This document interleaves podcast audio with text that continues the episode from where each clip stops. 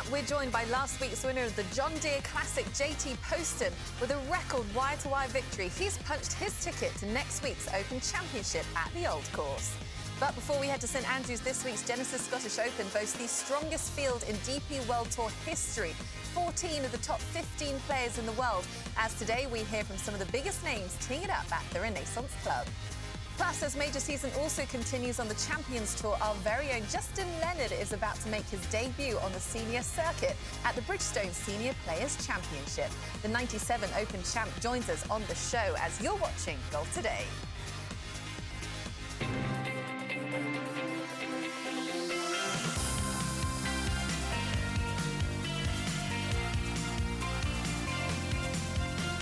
Golf Today, brought to you by PointsBet. And with that, we say a very warm welcome into our Golf Channel studios. Great to have you with us. Anna Jackson, delighted as always to be alongside the always cheerful Eamon Lynch. It's been a while, my friend. It's good to be back on the desk with you. Um, I have to say, this is just possibly my favourite time of the season. Obviously, the Open Championship gets going next week, just eight days away. This week, we've got the Genesis Scottish Open. The field is just ridiculous. We'll get to that in, in a minute's time. Um, but it's just such an exciting time. It's different. It's back to the links. It's back to the home of golf. This is what golf is all about, Eamon. Yeah, and we talk about the unpredictable nature of links golf. It's predict- unpredictable even in the sense of the schedule. There are still four possible spots up for grabs in the Open Championship next, next week. There are four guys who think they're spending next week at home mowing the lawn and doing their laundry who might very well be playing in the Open Championship.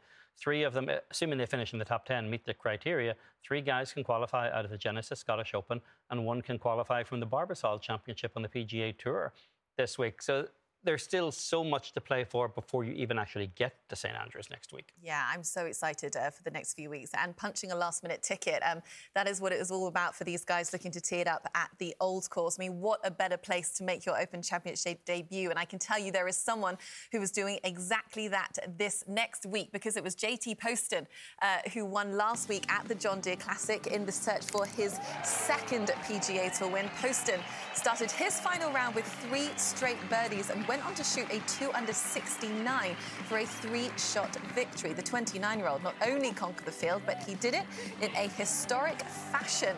So let's take a look, shall we, at the past wire to wire winners of the John Deere Classic. And there's not many of them. Scott Hoch did it back in 1980. David Frost uh, did it 12 years later in 1992. And then JT Poston got it done this year with that incredible wire to wire win. So, with his victory on Sunday, Poston also qualifies for the 150th Open Championship at St Andrews, something that he can say he has never done before. So, what a time to claim your second win on the PGA Tour. So, with that, I am very pleased to welcome in the man himself, JT Poston. So good to see you. Congratulations. We've just looked back on what a historic week it was for you. Such a huge achievement. Now that you've had a bit of time to reflect, how are you sort of soaking in the success that you had last week? Man, it's just been a few days of doing exactly that, uh, soaking it in, uh, trying to figure out plans to get to St. Andrews and all those logistics, and it's it's been a lot of fun, and we're really excited to get there. JT, you started off the final round the John Deere Classic with three straight birdies. You made a statement, then you had a couple of bogeys and seemed to wobble a little bit. What did you tell yourself to kind of steady the ship as you headed towards the turn on Sunday morning? Well, it was actually uh, Aaron Flener, my caddy. He kind of pulled me aside at walking off seven green after I had just gotten it up and down from a tough spot to kind of settle down a little bit. And he just said, We got to get back to talking through every shot and being 100% committed uh, to what we're doing and um, just living with the result after that. So that was kind of a turning point for us to get us back on the right track and, and finish it off. You know, JT, we don't often see players winning wire to wire out there on the PGA Tour. Why? Because, well, it is just so darn hard to do. The pressure, I can't even imagine sleeping on that lead headed into Saturday, having led all three days. What did you learn about yourself, the way that you managed to deal with that position, something that you've never sort of been in before, and how you managed to hold on and execute on the Sunday?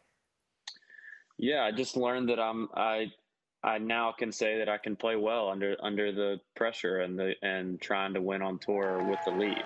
Um, my first my first win at the Wyndham, I came from behind and I never really led outright until the last couple holes, and so this was totally different, having the lead all week and it just gives me confidence knowing that I can I can win from coming behind and I can win uh, being out in front. So um, I'm excited.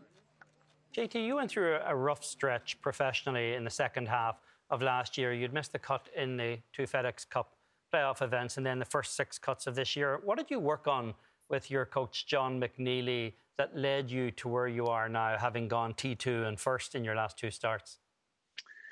Yeah, so I've always been kind of a field player. So um, we work on the golf swing a decent bit, but that was probably the most we've ever had to work on actually making some legitimate changes. And it was tough. Uh, we went from, I was kind of shut and steep and trying to get it a little more square at the top of my swing and shallow and just giving myself a little bit more room to, to be able to uh, hit the ball a little more consistently. And so, it was there were a lot of golf balls being hit, um, a lot of work being put in. I sent him a lot of videos and stuff like that over the last year, and um, it's it's awesome that it's finally starting to, to pay off. And we knew it was going to. It was just a matter of time. It just took a little while.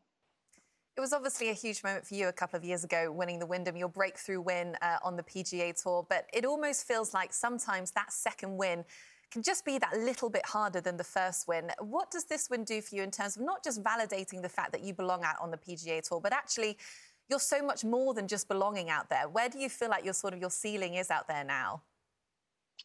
Yeah, you know, I mean, it's it's just with each win, your confidence gets gets better and better. And you know, for me, I think the next step is is playing well and, and contending in the bigger tournaments, the majors, the you know, making it to the tour championship, and uh, those have always been goals of mine since getting out on the PGA Tour, but this is just feels like one step closer of being a multi, multiple uh, time PGA Tour winner, and um, yeah, that's kind of the next. That's that's next on the list. I think is to is to play well in the big events and um, stuff like that.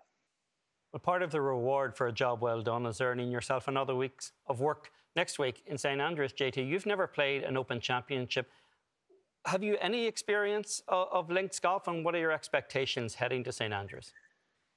It's it's going to be very new to me. I've been over to Scotland one time for I had a teammate Stephen Smith that got married uh, over there, and we played golf one day. We played at uh, the Renaissance Club where they're having the Scottish Open this week. Uh, but that's the only links golf that I've ever experienced. So um, there'll definitely be a learning curve for Aaron and I, but we're going to get over there early enough to to take it all in, learn as much as we can, and uh, as far as expectations go, we're gonna we're gonna you know the goal is to win. We want to we want to take that claret jug home at the end of the week. So we're gonna do everything we can to to give ourselves a chance at doing that. I'm so excited for you that you're going to the Open Championship and that you're doing it for the very first time at the old course. I mean, there is literally no better place. How much do you sort of, when you go to these places like Scotland and Europe and, and places that you don't necessarily have that much experience with, how much do you try to embrace the culture and just kind of smell the air of St Andrews, you know, the birthplace of golf? It's going to be such a, a unique experience. How are you sort of planning your week? Yeah, so we know it's going to be it's going to be unique and so special, and there's going to be a sort of wow factor to it getting over there for the first time. So we're going over there early to to try and you know get go ahead and take it all in uh, this coming weekend and early next week, and sort of get that wow factor uh, out of the way so that I can start preparing for for the golf tournament uh, come that starts on Thursday. So I think we're, you know, our game plan and getting over there early is going to be good, and we couldn't be more excited. JT, I'm curious, in what way are you a, a different golfer or a better golfer with your second PGA Tour win than you thought you were with the first one back in 2019? I think just the the validation that comes with the second win, uh, knowing that the the the first one was not a not a fluke of sorts or just catching one hot week. You know, if you've done it multiple times, you know that you can do it uh, any week when when your game is there. So I think that's the biggest takeaway for me is just the confidence of I've not only done it once, I've done it twice now. I've done it two very different ways. And so, you know, going forward, getting ready for tournaments, trying to get in contention, I know when I'm when I put myself in that spot that I can get the job done and and win some more. Well, what a great stretch of golf it is for you, JT Post, and it is so good to see you. Enjoy every moment of next week. It will be such a fantastic experience, and best of luck cl- clutching that third win. Uh, we're looking forward to seeing you back on the show when that happens. Uh, so in- enjoy. That sounds good. Thank you, guys. Thank you. Well, after the break, speaking of Scotland, Rex Hoggard and Andrew Coltart previewed the action this week at the Genesis Scottish Open. Final preparations are underway for the players as they get ready for next week's Open Championship at St Andrews. Golf today, brought to you by PointsBet. This season, don't just bet, live your bet life. And Winn Grips, the best grips in golf. And by XXIO. Experience light, experience easy. XXIO, experience the difference. Do summer projects your way with Memorial Day savings from the Home Depot. With free delivery on over 2 million items, you can make the most of summer grilling and dig into gardening. Plus, get same day delivery on thousands of products like power tools and storage to tackle any last minute garage project.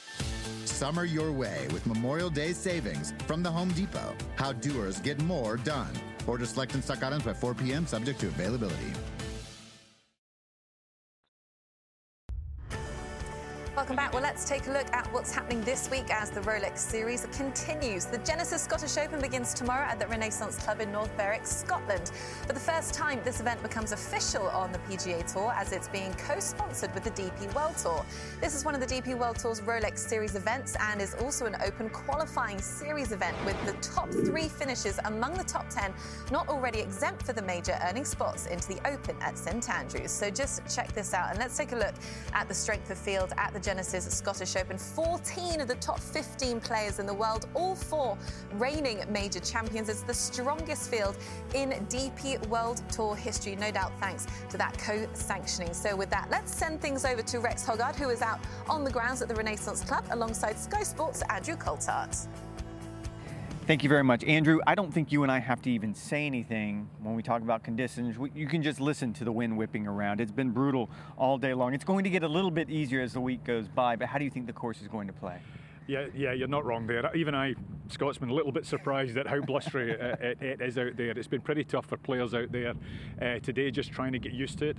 But look, this, the great thing about the Renaissance Club is, is that it's a, it's a very fair and, and, and to a certain extent forgiving golf course. So as long as conditions are going to improve slightly, the, the players are, are, thoroughly going to enjoy their experience here. There's no doubt about it. They don't want to get bashed up before they obviously go and play a major championship next week, and this is why this is an exceptional test uh, to, to host the Scottish Open on. When you look at this field, it's the first time it's been co-sanctioned between the PGA Tour and the PGA and the DP World Tour. Give me an idea of what player is going to stand out here, because you have the mix between the two and so many great players. Oh, what a, I mean, what a field we have here. Uh, it's, it's, it's going to be a sensational tournament. You, you have to change your ball flight. You have to control the spin. If you send it up there in the air, you're going to get pulverized out there by, by these conditions. Uh, you've got to land the ball short of greens and expect, particularly downwind holes, 30, 40 yards of release. That's something that, particularly over there on the PGA Tour, the players aren't accustomed to. They just play the yardage. So you really have to adapt. And, uh, you know, I know some of the players have come across beforehand, experienced some of the Irish courses, maybe a couple of courses in Scotland to try and, um, to try and develop the game for, uh, for this week and for next week. But uh, you're going to have to fight that wind and you've got to keep it low. Now, more headlines off the course this week with LIV Golf. Now, there's four players who had been banned from playing this event by the DP World Tour who are now allowed to because of a court ruling. As a European Tour member, when you look at what the situation is going on, what are your feelings towards that? Yeah, it's, it, it's disappointing. It's incredibly distracting. I, I feel for the players that actually have have to play, are playing their own tour because they don't want to be talking about this, and they're being forced to talk about this. Ever since I was a little child, I dreamt of playing on the DP World Tour, and I got that opportunity. And, and you know, not everybody gets a dream come true. These players have had that opportunity, and I just feel like they've almost kind of tossed it aside for something that they, they, they, they believe is better. And, you know, for a passionate DP World Tour supporter, you know, that sticks, sticks in your throat a bit. Well, luckily, tomorrow we'll be able to start talking about the golf. Appreciate your time, Andrew. No problem. Anna? It's good to hear Andrew Coltart speaking so passionately about the European Tour, the DP World Tour. He's obviously been a part of the tour for, for 20, 30 years. But this week is a huge week for the DP World Tour. It's the strongest field they've ever had at the championship. But what do you think is going to be one of the most intriguing storylines that we'll see, Eamon? Basically, what Rex and Andy were just talking about right there is the, in a way, I suppose it's the interpersonal dynamics. Because for the longest time, this whole LIV story has been kind of part philosophical, part political. It's something that existed out there, but now it's really having an impact in terms of golf tournaments here. We've got four players who lawyered their way into the field. And they, you can tell they've even been ostracized on the tee sheet because the, the four guys in question are being sent out while everyone else is playing as a threesome. They're being sent out in two twosomes, and they are the first tee time in each wave each day. And the, the welcome they're getting on the tee sheet may well reflect the kind of welcome they're going to get in the locker room. And that's, to me, becomes the intriguing storyline of this week is we, we, keep hearing players talk all the time about how the guys who've gone to LIV are, are their friends and will remain their friends. That's true as far as it goes. But now they see the LIV guys, they, they're using phrases like double dip and coming back and trying to take spots in the field and money from the DP World Tour from these guys as well. And that suddenly becomes personal. They don't object if you want to go take the money, go play another tour, that's fine. Don't come back and try to take from this tour at the same time.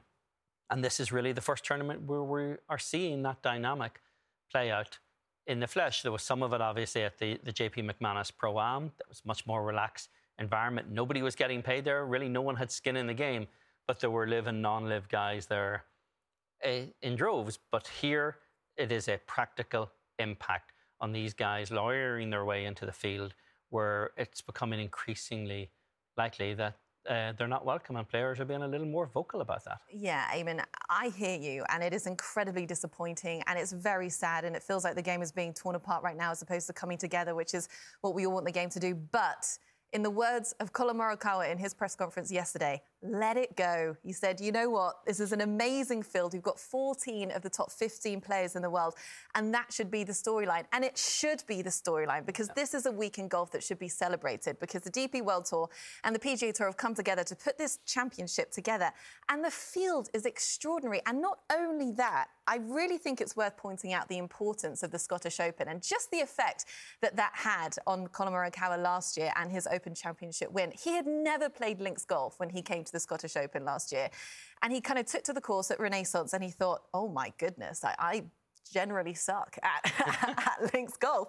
And he made some integral changes. He worked really hard with his caddy and he went through the bag and he made some big club changes. And what do you know? He went on to become the Open champion uh, the following week. So this is a big week of preparation for the players. I mean, Collin finished 71st that week at the Scottish Open, so he hardly even went into the Open looking anything like a favourite, let alone an eventual winner. So to go to this course, to go to Renaissance, to get some reps in, you know, you hear JT Poston he's going to be turning up to the Open having also never played links golf. You know, a lot of players there will not have the experience, which is why a week like this is so important and is bigger than ever. And it's something that that should be the storyline. The LIV golf stuff has taken over and it's and it's a little bit depressing right now, and it should never have got this far. But right now, for me, that's what we should be celebrating. And we should at least hope that it doesn't turn out to be a distraction next week as well. But as contentious as it is, at least the actual Scottish Open is being played.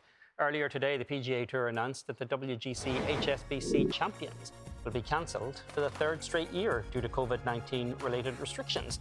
The event was scheduled to be held in the fall, with the cancellation, the Butterfield Bermuda Championship will become a standalone event offering full FedEx Cup points as well as an elevated purse of $6.5 million. Well, been a busy season on the PGA Tour Champions with already three major winners crowned. First, Steve Stricker taking the title at the Regions Tradition, Steven Alker claiming his first major at the KitchenAid Senior PGA, and Padraig Harrington recently adding his name to the list with a victory at the US Senior Open. So this week, the run of majors on the PGA Tour Champions continues with the Bridgestone Senior Players Championship at Firestone Country Club in Akron, Ohio. And our friend and colleague Justin Leonard will be making his PGA Tour Champions debut. So, with that, we cannot help but take a little walk down memory lane with Justin ahead of his debut. So, where better to start than the 1997 Open at Royal Troon? Leonard closing with a 65 to pick up a three stroke victory and his first major title. At the age of just 25, he became the youngest Open Championship winner since Seve Ballesteros' win back in 1979 at 22 years of age. And of course, we've seen this moment many a time over the course of the last month or so as we take you back to the 99 Ryder Cup at the Country Club. Leonard's 45 foot putt on that 17th hole during Sunday's singles match with Jose Maria Olazabal earned the decisive half point that regained the Ryder Cup for the US.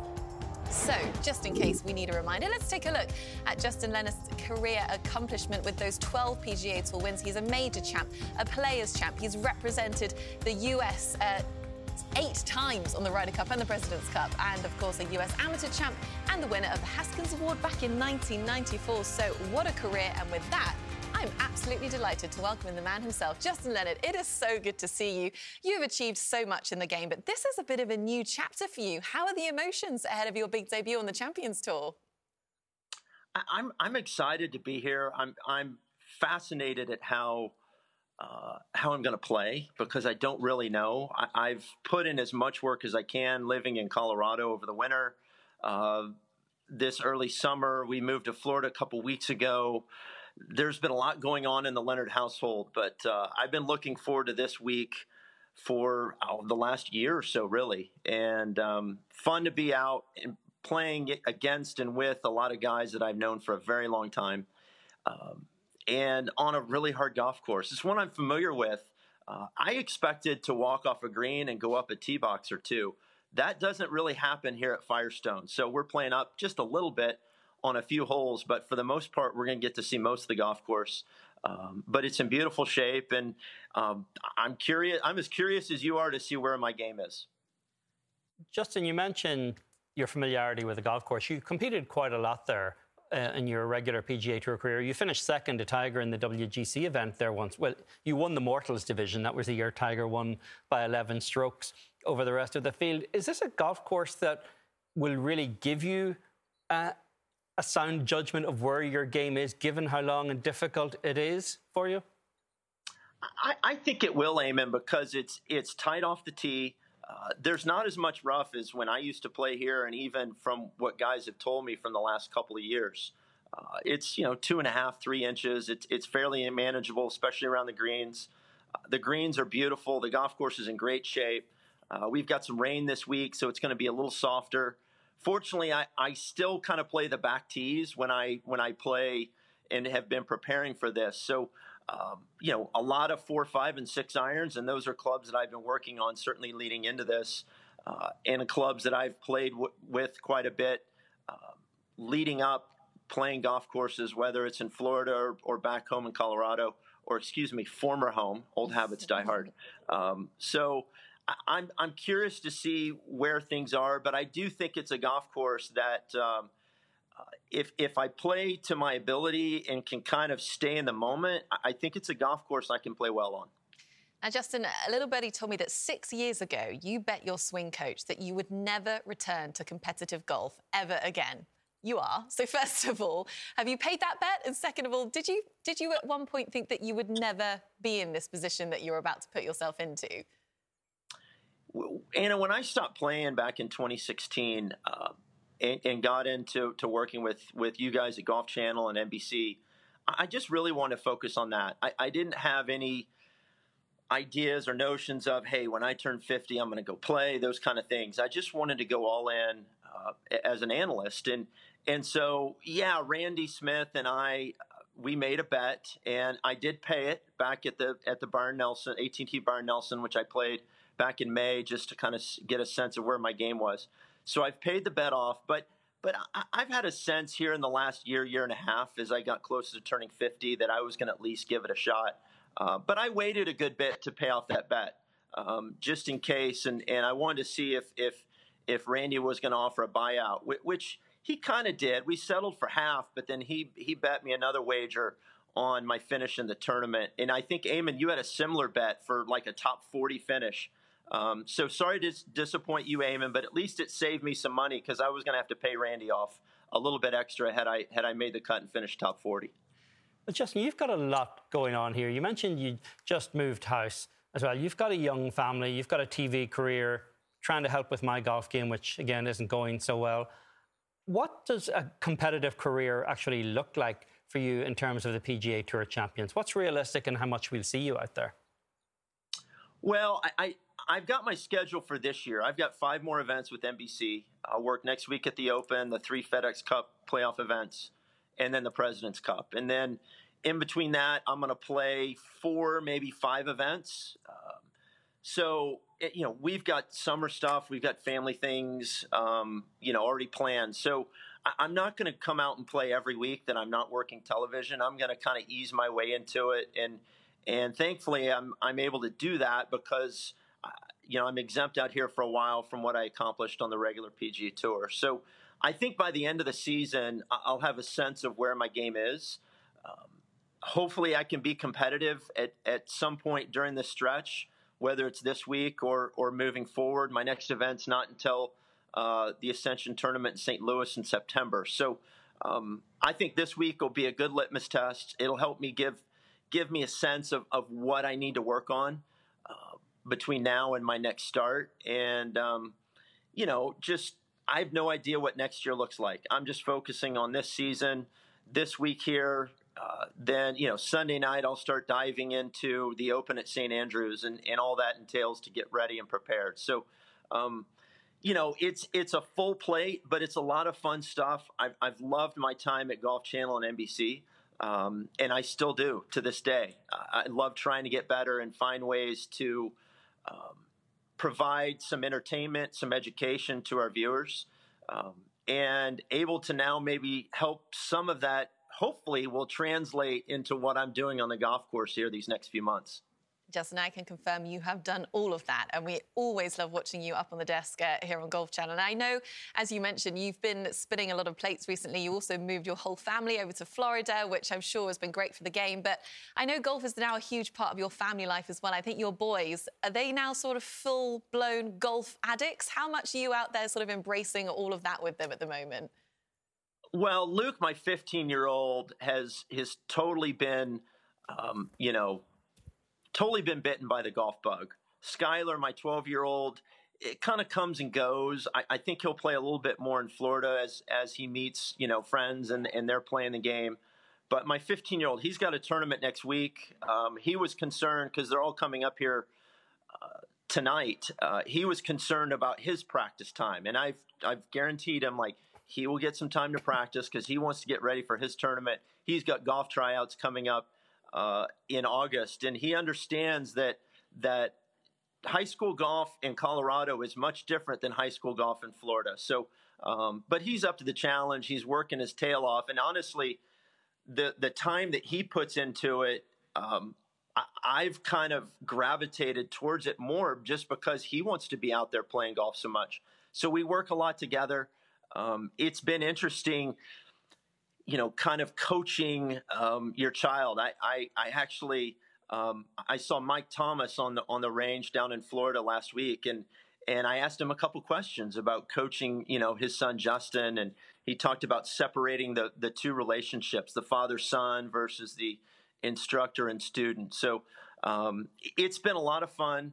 It's I have to remember sometimes to focus a little bit more on myself and not as much on him. I think every parent can can probably identify with that, and um, I'm just thankful that I have people like Eamon in my inner circle.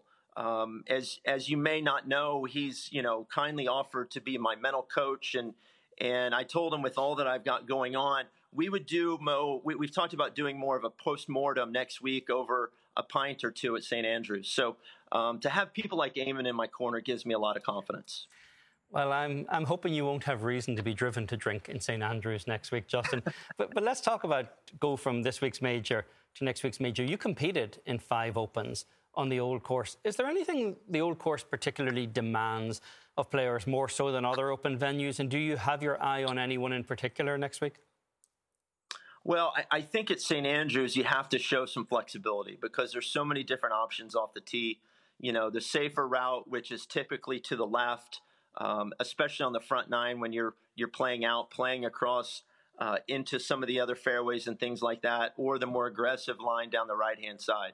Uh, as all links golf, wind is a huge factor in, in strategy and, and, and how you you're able to attack holes. I feel like St. Andrews more than most courses kind of rewards distance. Although you know Zach Johnson winning there, um, you know maybe disproves that a little bit. But um, and so I, I, think you look at some of the longer players in the game, um, which a lot of those guys seem to be kind of at the top of the the, the money list, the the FedEx Cup points, and all those things in the world rankings. So um, I love the way Rory McIlroy is playing. Um, certainly Sam Burns, Scottie Scheffler. I think you look at those guys that are that are near the top of the world rankings um, that all seem to be playing very well. I, I, think those will certainly be your favorites. And then, of course, Jon Rahm, um, wonderful links player. And, um, you know, it, it's, I think St. Andrews always produces excitement because of the golf course, but it also produces uh, wonderful, wonderful champions. Yeah, it is going to be an amazing week, Justin. Thank you so much for joining us. We are so looking forward to seeing you uh, out there this week. Uh, Eamon's hotline will be open 24 hours uh, this week. If you do need a bit of a pep talk along the way, he is all ears. But thank you so much and so wonderful to see you. Best of luck. Thank you both for having me. Well, WWE superstar The Miz is used to performing under the bright lights, but the pressure this week will be different as he makes his debut at the American Century Championship. The Miz joins us right here on Golf Channel after the break.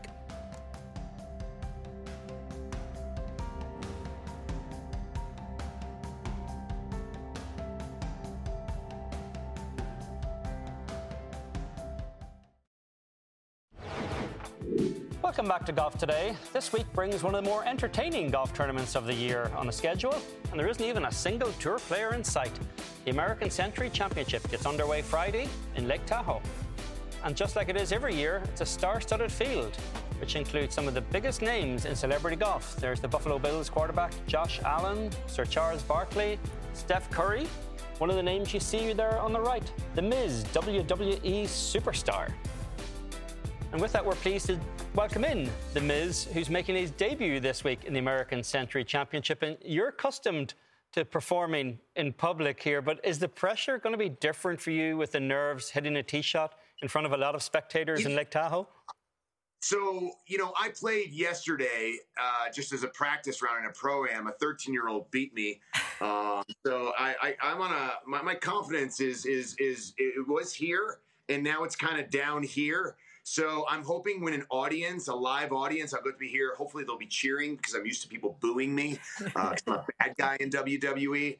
But uh, hopefully they'll be cheering and it'll be able to feed me uh, some adrenaline and I'll be able to hit the ball 350 yards because honestly, out here, that ball travels. Well, that's it. I mean, you're the Miz. You're a born entertainer. You were born to be in front of crowds. Now, this is, of course, your sort of breakout moment in the world of celebrity golf. You've got some of the biggest celeb golfers in the game. You know, no messing around at this tournament. It's the biggest celeb golf tournament out there.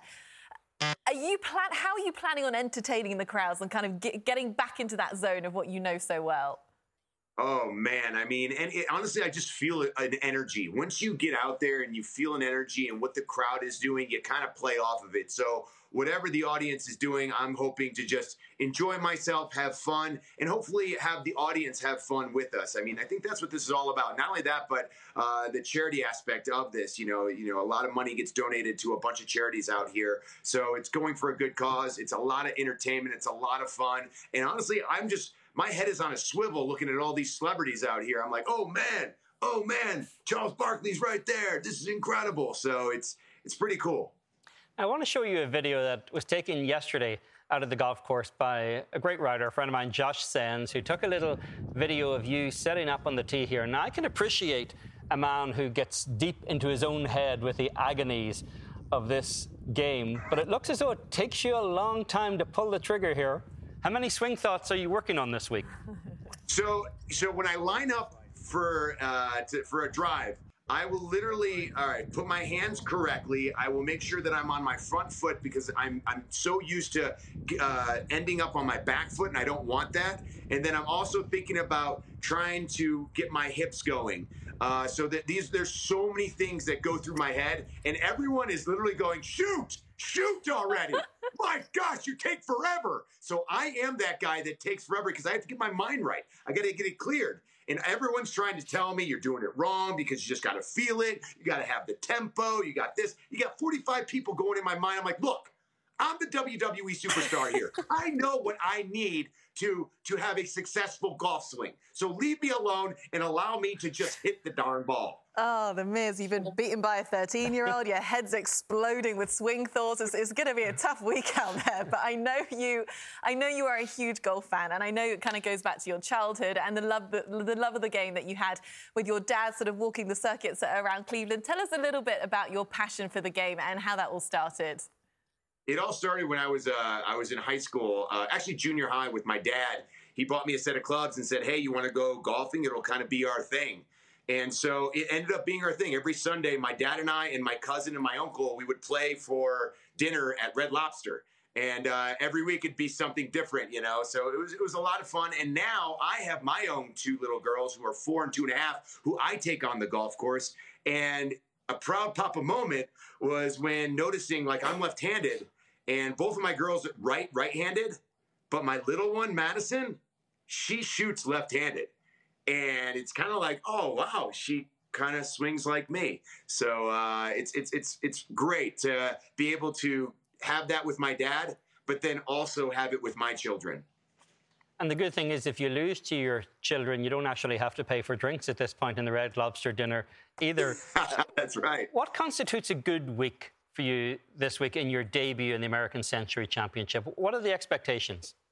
I, I got out here and honestly, I just want to enjoy myself and have fun. You know, so many times I get so competitive and want to win. And yes, I do want to win, but I also just want to enjoy myself, have fun, and be able to soak in the moment. Sometimes we're involved in these big events and, you know, you're so uh, laser focused on what you want to do as a competitor that you forget why you enjoy golf so much.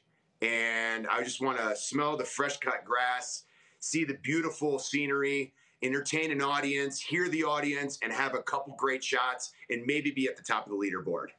Oh, good stuff. Well, I have a feeling fun pretty much follows you wherever you go. Uh, it's been an absolute joy to have you on the show. Enjoy the experience. As you say, it's going to be a magnificent week. Uh, we can't wait to see you out there. Thanks so much. Thank you guys very much. And uh, definitely tune into the ACC. It's going to be something special to watch. That we will.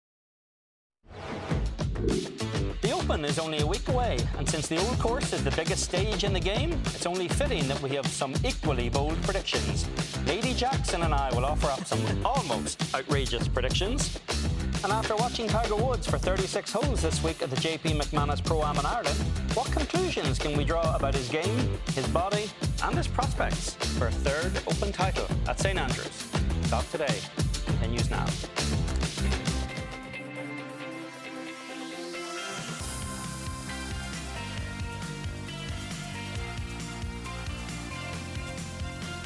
Golf Today, brought to you by PointsBet. And with that, we say good afternoon and welcome you into our Golf Channel studios. Lady Jackson with you, as uh, Eamon Lynch so kindly just called me. A Always a pleasure. Always a pleasure to be on the desk with you, Lynch. A big hour coming up. We're looking ahead uh, to the rest of the season on the LPGA. We'll be looking at Tigers Week at the JP McManus, and we'll also be hearing from Jon Rahm because this week is a big week for the DP World Tour as the Genesis, Genesis Scottish Open begins tomorrow at the Renaissance Club in North Berwick, Scotland. And for the first time, this event becomes official on the PGA Tour as it is be- being co-sponsored with the DP World Tour. This is one of the DP World Tour's Rolex Series events and is also an open qualifying series event with the top three finishers among the top 10 not already exempt for the major earning spots into the Open at St Andrews. So let's take a look at some of these tee times, shall we, that we will be seeing this week. They're a little bit late thanks to the uh, five-hour time difference, but you can see Rahm, world number one, Scheffler and Hovland going off at 1.05. Jordan Spieth, he'll be heading out with Tyrrell Hatton and Cameron Smith at 1.15 p.m. Then we've got our reigning US Open champion, Matthew Fitzpatrick, Collin Morikawa and Will Zalatoris at 6.15 p.m. tomorrow evening, followed by Justin Thomas, Matsuyama and Tommy Fleetwood. So let's hear from some of the biggest names in the game and how they're using this week to prepare for the Open Championship. As much as I love links golf and the Open Championship, I, have really not played it very well uh, in my in my career. So a couple years ago, I was just trying to pretty much try something different uh, to to try to stop finishing tied for 50th or miss the cut at the Open. So I needed to do something different, and I'm, I'm really glad I decided to come play the Scottish a couple years ago because it's um, I feel like it's been good preparation for me. It's uh, it's a fun golf course. I mean, it's not it clearly isn't overly challenging. I mean, like most links courses, it's very dependent on the weather you get, and we've we've had nice weather the last couple times, but um, haven't had many days like it is out there today at the moment. But I just feel like it's really good opportunity to try to come get my game in shape and, and also get acclimated to the time change, the weather, just everything about it, the the turf, and uh, you know try to get in good form playing next week. I think the the event before this for me last year was, I think the U.S. Open, right at Torrey, and my game felt as good as it had been throughout the entire year. And then I came over here, and you know it was a little windy, but nothing crazy. And I was hitting nine irons to edges of the greens, and it just wasn't acceptable. And you know, sometimes I'm right and sometimes I'm wrong. I, th- I, always like to think I'm right, but that's never the case. Um, and I just kept complaining to JJ that like my irons felt terrible, and I couldn't explain why. I just couldn't hit the ball in the center of the face. So you know, without this extra week of just prep here at you know at Renaissance and playing here at the Scottish Open, um, I wouldn't have never thought about changing irons. You know, so if I had just shown up to the Open Championship last year. Um, it probably just been would have been a repeat of what I saw last year during this event was hitting maybe fairways and then missing every green, which you know is not the case for trying to win major championships. I've never played uh, an Open Championship at St Andrews, so uh, I've only ever played the Dunhill there. So I'm going to be uh, interested to see how the set, setup is very different. I'm, I'm sure. Um, I've heard that it's sort of pretty firm already, which is which is good. Um, but yeah, I guess um, yeah, I'm just going to be interested to see how, how different it is. Competing in the Open. Um, just to play in the Open is really special, and to have an Open at St. Andrews, you know, the home of golf will be really special. And I'm looking forward to the challenge. You know, today we had these crazy winds, and I only played nine holes, but it was actually really fun to play. And you're just doing all kinds of crazy stuff, and it'll take a little bit of time to get used to um, winds like that. It felt may have been the only wind I played in that was harder than the players this year. Um, but outside of that, you know, when you're playing this style of golf in that much wind, it's actually really fun. So, looking forward to the challenge. I think it's very important to to play an event when you're trying to get ready for a major like it is the Open Championship, right? We don't play when you live in the U.S. You don't see anything like it all year round, and uh, it takes a bit of adjusting to to get your golf game more fitted for links golf, right? You have to be able to control your your spin, your trajectory, your ball flight, and uh, and try to use the ground a lot more than we're used to in the U.S. So being able to come a week before and have such a strong field competing, um, you know, it's it's an added bonus. Now with, with St Andrews, yeah, I've dreamed of playing, playing an Open at the old course. It's a, it's a dream, I believe, of every golfer, especially for a European golfer, and to be the 150th edition, it's you know it's it's something that's very very significant, and uh, I can't imagine. I can't really tell you how many times I've been shown and I've been told and I've seen the images of Seve celebrating his winning putt. Uh, and it would be absolutely amazing if hopefully be able to to join my name to that list. And to be honest, I don't think there's a bigger achievement in golf than winning an Open Championship in St Andrews. Uh, I think it's as big as it gets. So some big names doing some big preparations ahead of next week's Open Championship. So as Teddy Greenstein mentioned earlier in the show, here's a look at the outright odds for the Open, powered by PointsBet Sportsbook. You can see Rory McIlroy right now is the favourite at plus 900. Jon Rahm and Scottie Scheffler not far behind. Matt Fitzpatrick, US Open winner, coming in at plus 2,000. And you can see Tiger Woods there at the bottom at plus 4,000, which isn't actually that bad considering what the man has been through. But let's make some bold predictions, shall we, Eamon Lynch? Bold predictions of what you think we might see next week at the Open. Well, I'm a great believer in the predictability of Scottish weather. And um, I don't think we're going to get the conditions that guys were just talking about there that they're seeing today at the Renaissance Club, where, as we say in Ireland, it's blowing a hoolie mm-hmm. out there this afternoon. But the long range forecast for St Andrews next week, it's pretty calm, pretty dry. My bold prediction: if that holds up, scoring records are going to fall, and in possibly two scoring records. If we look at the all-time winning totals in the Open Championship. Henrik Stenson set the all-time record 20 under par six years ago at Royal Troon. There you see St Andrews. Tiger shot 19 under par to win in 2000, just eclipsed by a stroke Nick Faldo's all-time St Andrews record from 20 years or 10 years earlier. I actually think those are in jeopardy if they get to the point where they have calm conditions and the golf course has no defences when they get to the Open next week. Because let's not forget there are at least four par fours on the old course that are reachable. And you don't even have to be one of the longest guys in the field to reach a lot of those par fours from the tee. It's only two par threes, only two par fives, but the, the par fours offer scoring opportunities that could really of start to demolish scoring records. It's it's possible even the single round scoring record in tournament play at the old course will be in jeopardy here. That was set by Ross Fisher in the Dunhill Links on the DP World Tour one year. I, I think if the conditions are calm, the numbers are going to be very low. But don't performances like that take more than just benign conditions. I mean, Henrik Stenson, when he went pretty much head to head with Phil Mickelson on Sunday, they were in a complete league of their own. Tiger Woods was Tiger Woods. He cleared the field by eight shots when he won it there in, in back in 2000. Does it take more than just the right conditions? It needs the right player at the right time in the right zone and everything just clicking perfectly to reach scores like that. Yeah, but the odds of that happening increase when you have every single great player in the world who's actually showing up there next week. And so many of them are actually playing really well at the moment. It, it's very conceivable that you could just find a guy who finds that zone next week and without the, the conditions to, to help defend the golf course. I mean, we had Padraig Harrington on the show last week who suggested that the R&A might start to hide some pins in more creative locations on the greens in the attempt to, to protect the old course if the conditions aren't going to do it. And, you know, we've seen the old course hold up pretty well over the years if the conditions are on its side. If they're not, then it's very hard to mount any kind of defence against the best players in the world. But I, I still think that, that, that's my bold prediction that the numbers could be really deep into the red.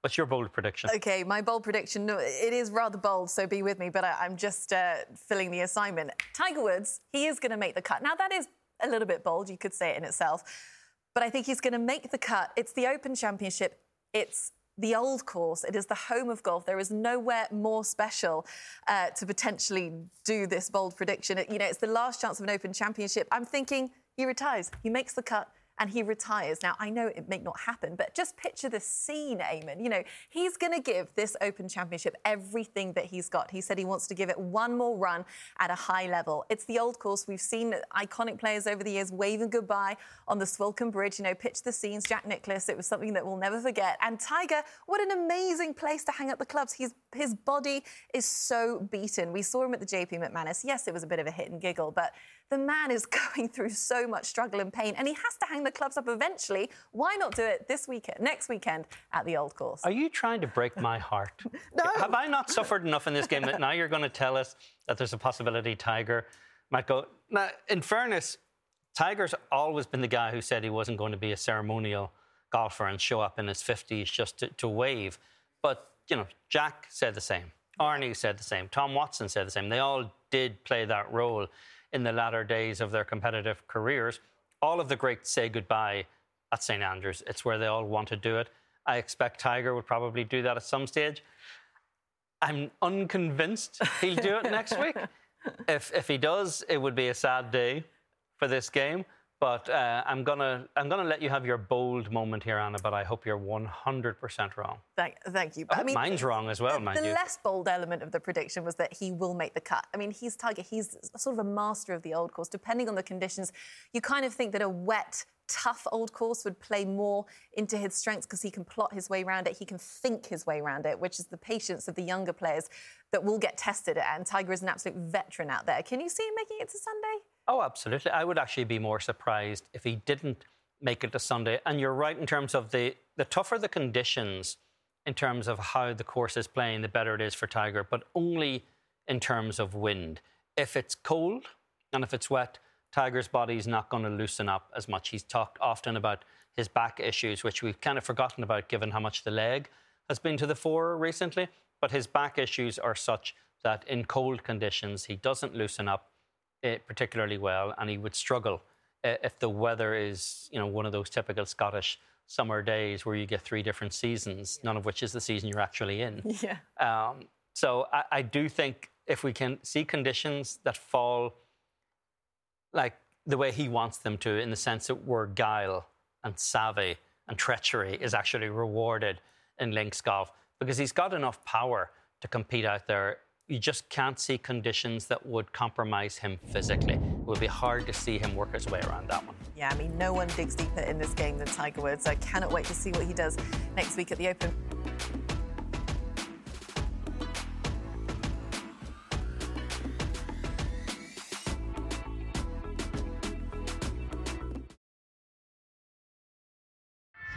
Golf Central Update brought to you by Callaway Golf.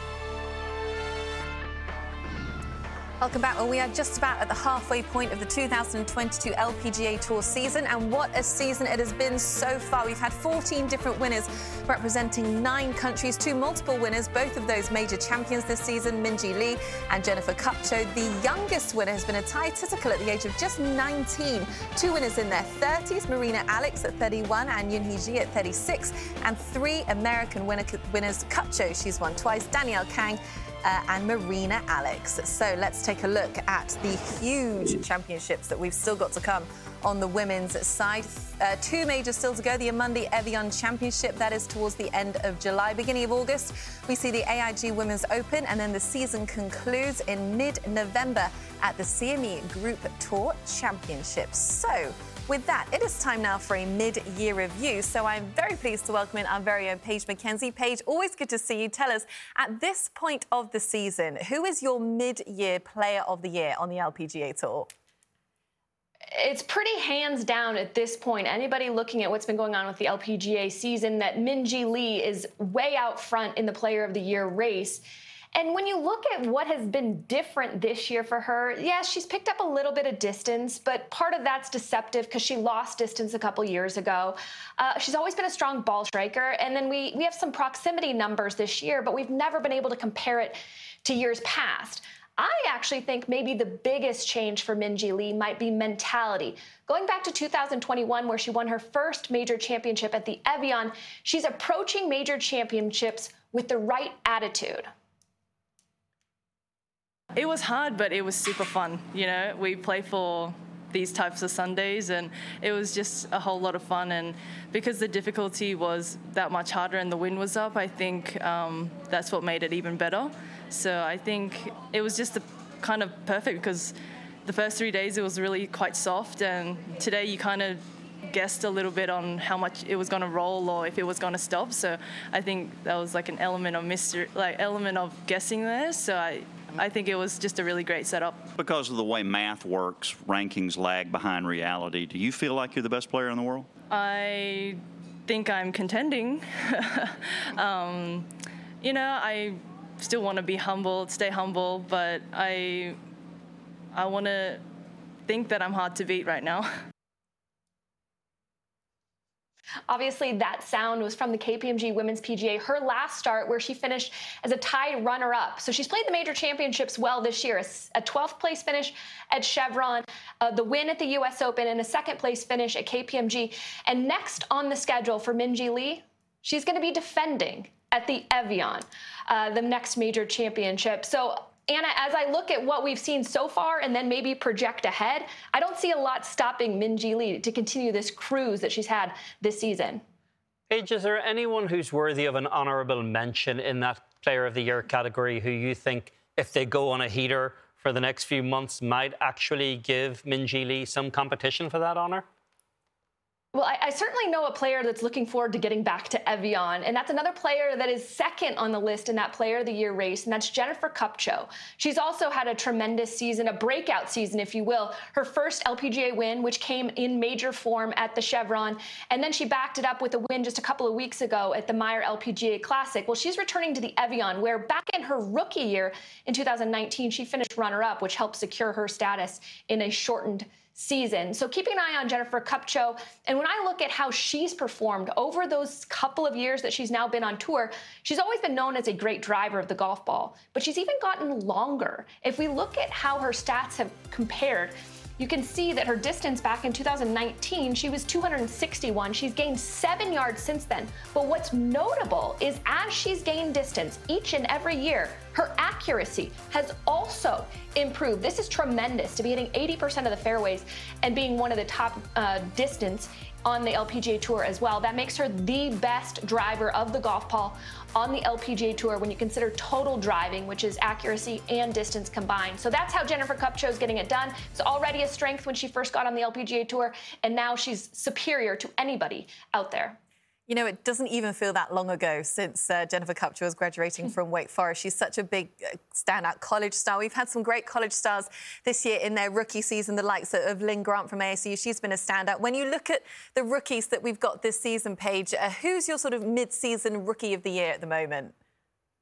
This is another one that's pretty obvious right now in Atthaya Thitikul because she has that win on the LPGA Tour, and she's one of the most anticipated rookies that I've ever seen.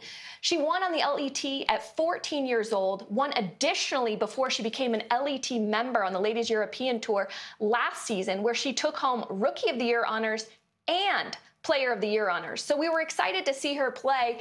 And fast forward just five events into her LPGA season, she shot a final round 64 to take the JTBC uh, LPGA title back in Southern California. So she's leading the charge from the rookie's perspective. And she's doing it because of rounds like that, where she shoots 64. She's second on the LPGA Tour in birdie average. So for a rookie, she hasn't taken hardly any time to acclimate to the LPGA Tour. And again, maybe no surprise given her record before she even got to the LPGA Tour. Well, Thitikul certainly makes a compelling case for Rookie of the Year, Paige. Is there anyone who's even out in the discussion at this point for the remainder of the year? Hye-Jin Choi for sure. She has made serious waves, and if it weren't for Thitikul, she would be top of the list. Uh, and it's she also had a great record coming into the LPGA Tour.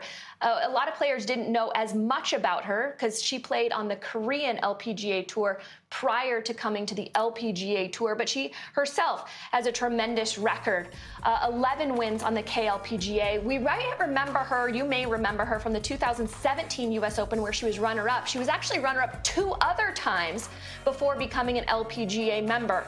And then, as you see, Australian women's amateur champion as well as the Canadian women's amateur champion. So a solid performer in Hye-Jin Choi, a solid resume, I should say, coming into this year. And then when you look at how she gets it done, uh, whether it's ball striking, whether it's putting, it certainly is ball striking. Uh, when you look at the list of the best ball strikers on the LPGA Tour, I, men- I mentioned Jennifer Kupcho was the best in total driving. She's also adding the greens and regulation rank. She's number one in total ball striking. Hye-Jin Choi Choi, number two on the LPGA, and then following her, Minjee Lee. So you got three of the three of the four names I was talking about today that are all the best ball strikers on the LPGA tour. If you're wondering what this tour rewards. Yeah, Hye-Jin Choi, she could be a big talent. Pushed In Gee Chun in the final round of that KPMG Women's PGA Championship as well. So watch out for her. Paige, thank you so much for your LPGA Tour insight. As always, uh, have a great week. Thanks, you too. Good stuff. Well, staying on the topic of the LPGA Tour, earlier today it was announced that for the third consecutive year, the Buick LPGA Shanghai has been cancelled due to ongoing COVID 19 related restrictions. The event was scheduled to be played in October.